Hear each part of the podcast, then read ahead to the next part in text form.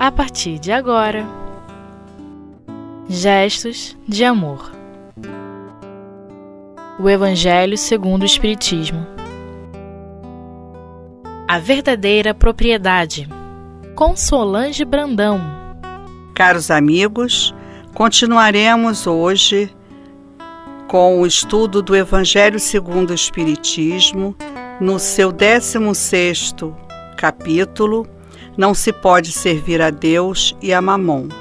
Hoje estudaremos os itens 9 e 10, que nos fala sobre a verdadeira propriedade.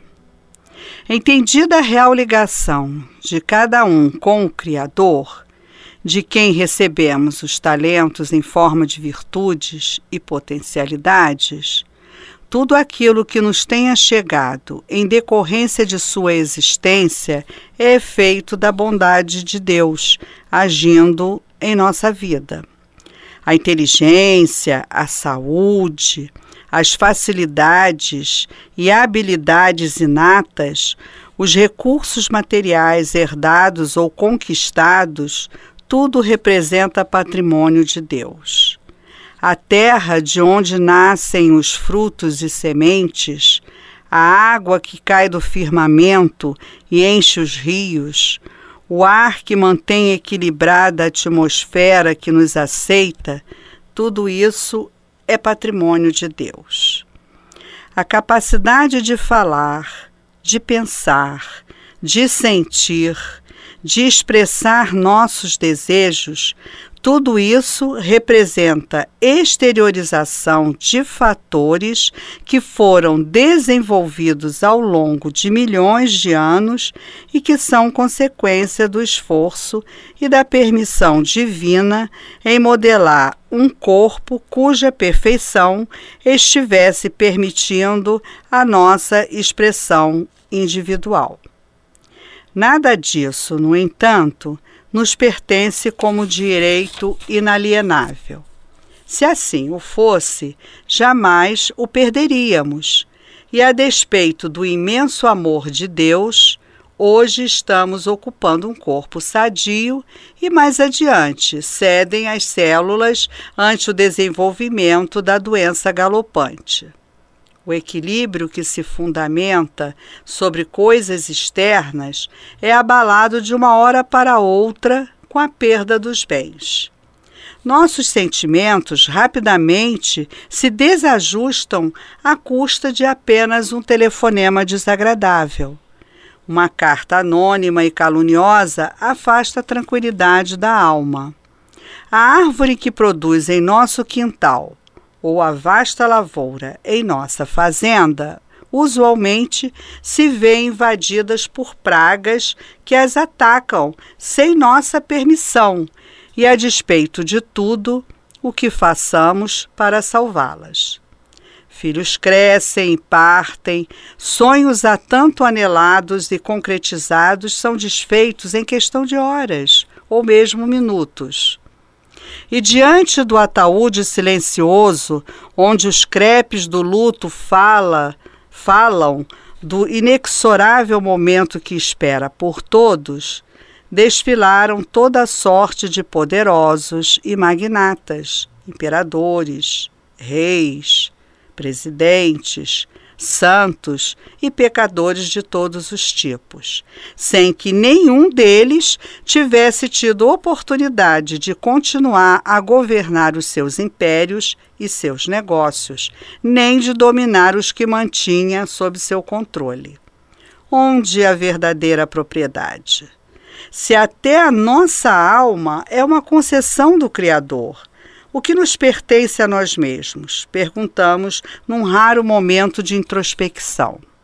E a voz da consciência nos responde: A bondade ou a maldade que você colocou no que estava realizando lhe pertence.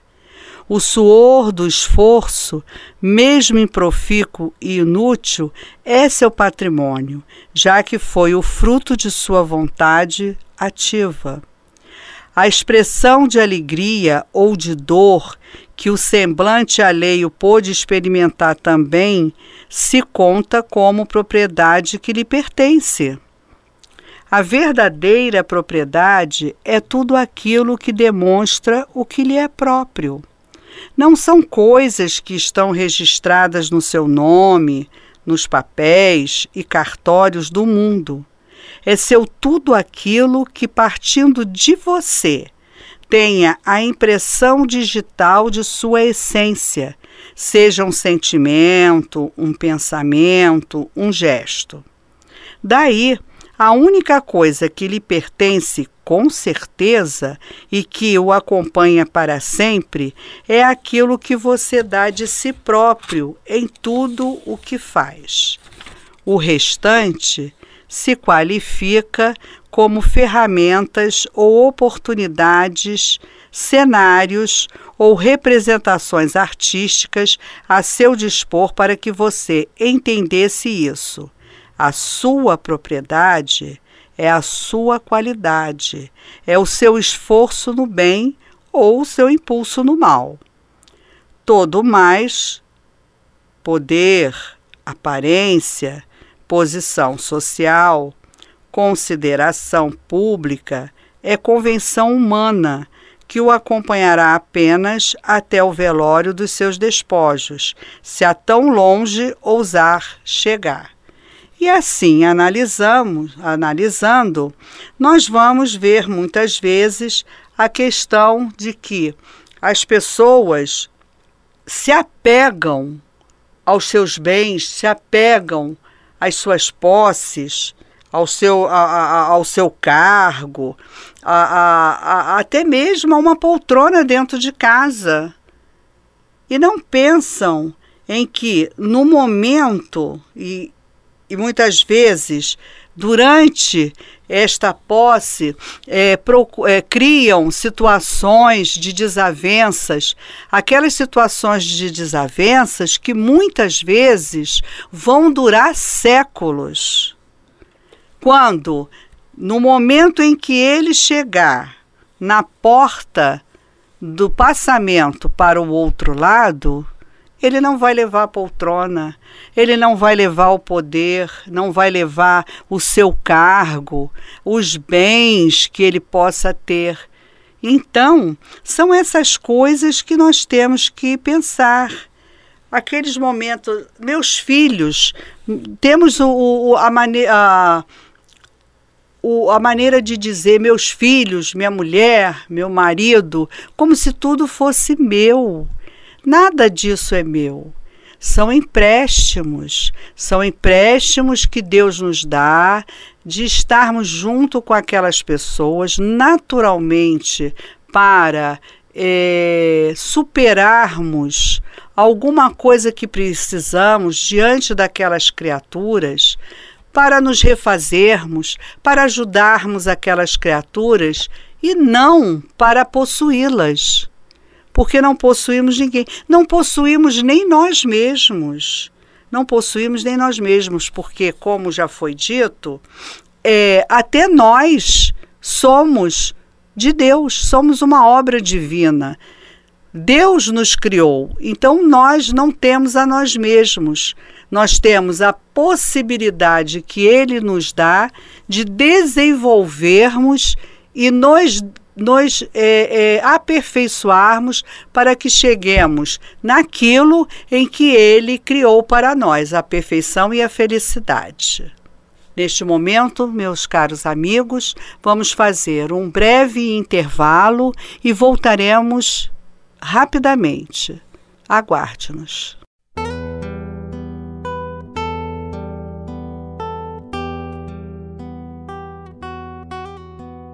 Gestos de amor. O Evangelho segundo o Espiritismo. Assim, meus amigos, retornando ao estudo do item 9 e 10 do capítulo 16, Não se pode servir a Deus e a mamão, continuaremos estudando sobre a verdadeira propriedade. E aí? Qual a verdadeira propriedade na nossa vida a verdadeira propriedade na vida é, dos nossos queridos qual a verdadeira propriedade nos nossos bens. Né? Vamos analisar mais um pouquinho. E vamos dizer assim para vocês: olha só, se Deus concede fortuna em certos lugares, é para que a, dali se expanda. Então, a fortuna é minha, a fortuna é para mim, a fortuna é para ficar nos meandros da minha propriedade, da minha casa e dos meus? Não. A fortuna ela é para ser movimentada e reproduzida em bens que ajudem a humanidade. Então, por isso, nós temos que desenvolver é, é, multiplicar os nossos bens quando os temos, para que possamos pensar nisso. Mas vamos analisar. Se o meu bem, se a minha fortuna não dá para fazer uma escola para muitos alunos, ah, isso é uma obra da, da, do governo. Não, isso também pode ser uma obra particular. Assim, por isso, se eu recebi essa riqueza de Deus, eu tenho essa possibilidade e é por aí que eu tenho que ir. Mas se a minha fortuna não dá para eu fazer uma escola onde eu possa beneficiar muitos estudantes, ajudar na cultura de muitas inteligências, a minha fortuna pode dar muito bem para eu ajudar um aluno. Então, eu vou usar a minha fortuna desta forma. Fortuna, quando o Evangelho nos fala em riqueza, ele não nos fala só de muito dinheiro. Ele nos fala de pequenos dinheiros também. Ele nos fala, inclusive, da fortuna que recebemos de Deus, que são os bens inatos. A nossa inteligência é uma fortuna. A maneira nós podermos andar, falar, pensar, enfim, todos os recursos que nós temos em nosso corpo é uma fortuna que Deus nos dá. E nós temos que analisar desta forma.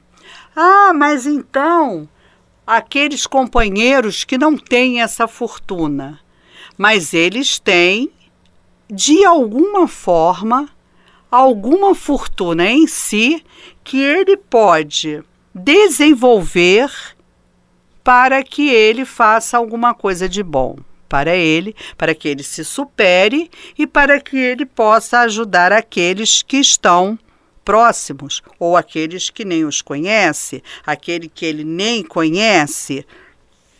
Como? Desenvolvendo. Conhecemos o caso daquela de uma moça em que estava em cima de uma cama, impossibilitada de ir ao centro, fazer o seu trabalho, de ir numa obra social.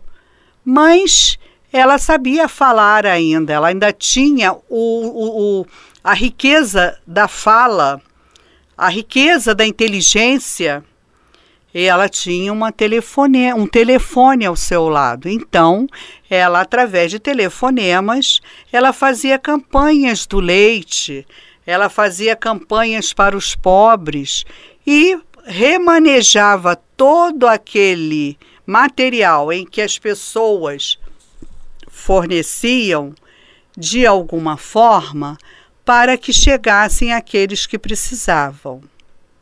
Conhecemos uma companheira em que eh, também tem assim limitações pela sua doença, mal de Parkinson, que antes da doença a, a chegar de uma maneira mais intensiva, ela fazia trabalhos manuais junto com outras companheiras para as crianças, para os bazares dessas casas que, com os bazares, bazares é, criam recursos para ajudar as crianças, que a meta desta companheira eram as crianças, era as crianças. Então, ela fazia os trabalhinhos manuais com as mãozinhas é, bonzinhas qualquer coisa.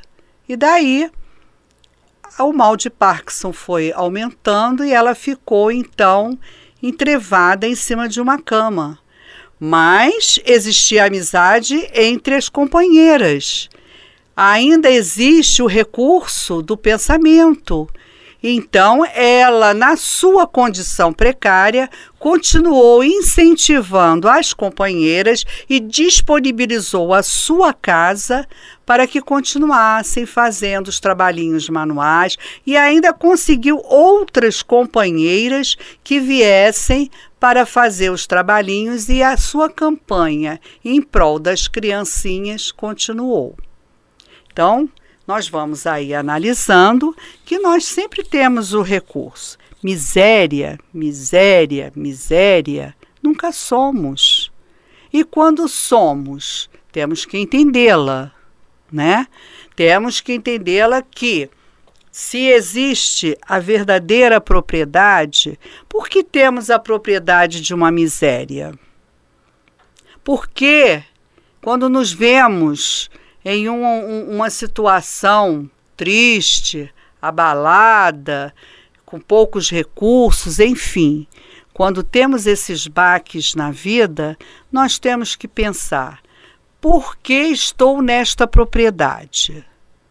Em que momento que eu falhei para chegar a este ponto?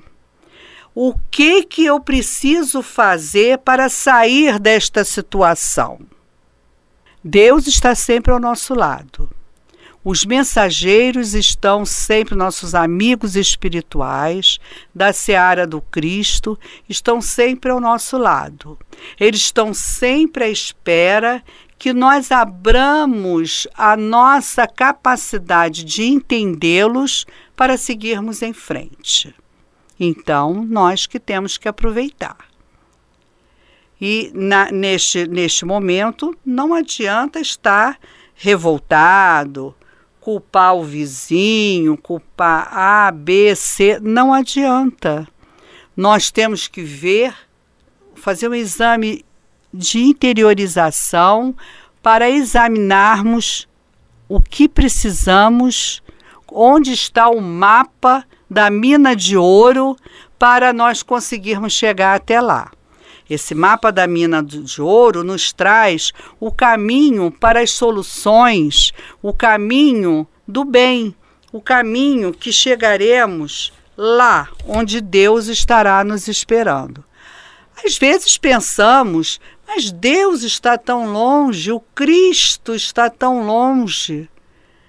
O Cristo chegou até lá e nós também podemos chegar até lá fazendo o que ele fez.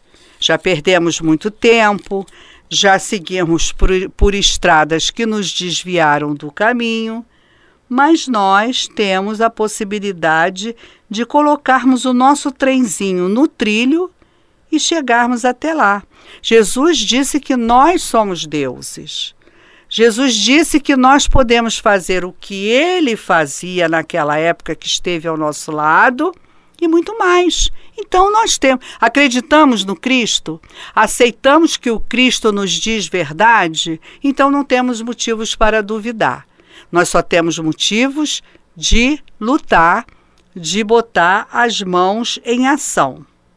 O Evangelho nos diz assim: os bens da terra pertencem a Deus, que os distribui de acordo com a sua vontade.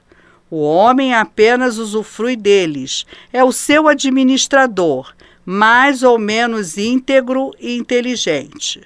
Uma prova de que eles pertencem muito pouco ao homem é que Deus frequentemente anula todas as suas previsões, fazendo com que a riqueza escape daquele que se acredita com os melhores títulos para possuí-la. Este é uma, esta é uma questão que nós temos que analisar com muito carinho e de sairmos do, do meu para entendermos que não somos os donos das coisas, mas somos apenas usufrutuários. Continuaremos numa outra oportunidade, com a graça de Deus, os nossos estudos e hoje Deixamos um abraço aos corações para que pensemos melhor naquilo tudo que o Evangelho nos traz. Muita paz.